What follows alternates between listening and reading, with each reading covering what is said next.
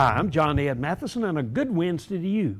In June 2022, four women left San Francisco in a rowboat to cross the Pacific to Honolulu and break the world record for the fastest women's crossing of this 2,400 nautical mile stretch from California to Hawaii. They did it in 34 days. They rowed an average of 70 miles per day, and at one stretch had an escort from a whale. Can you imagine being on a rowboat for 34 days? You get to know each other. Now, none of them could have done it individually, but together they served, served the world's record. When you really work at something together, you can see unbelievable results.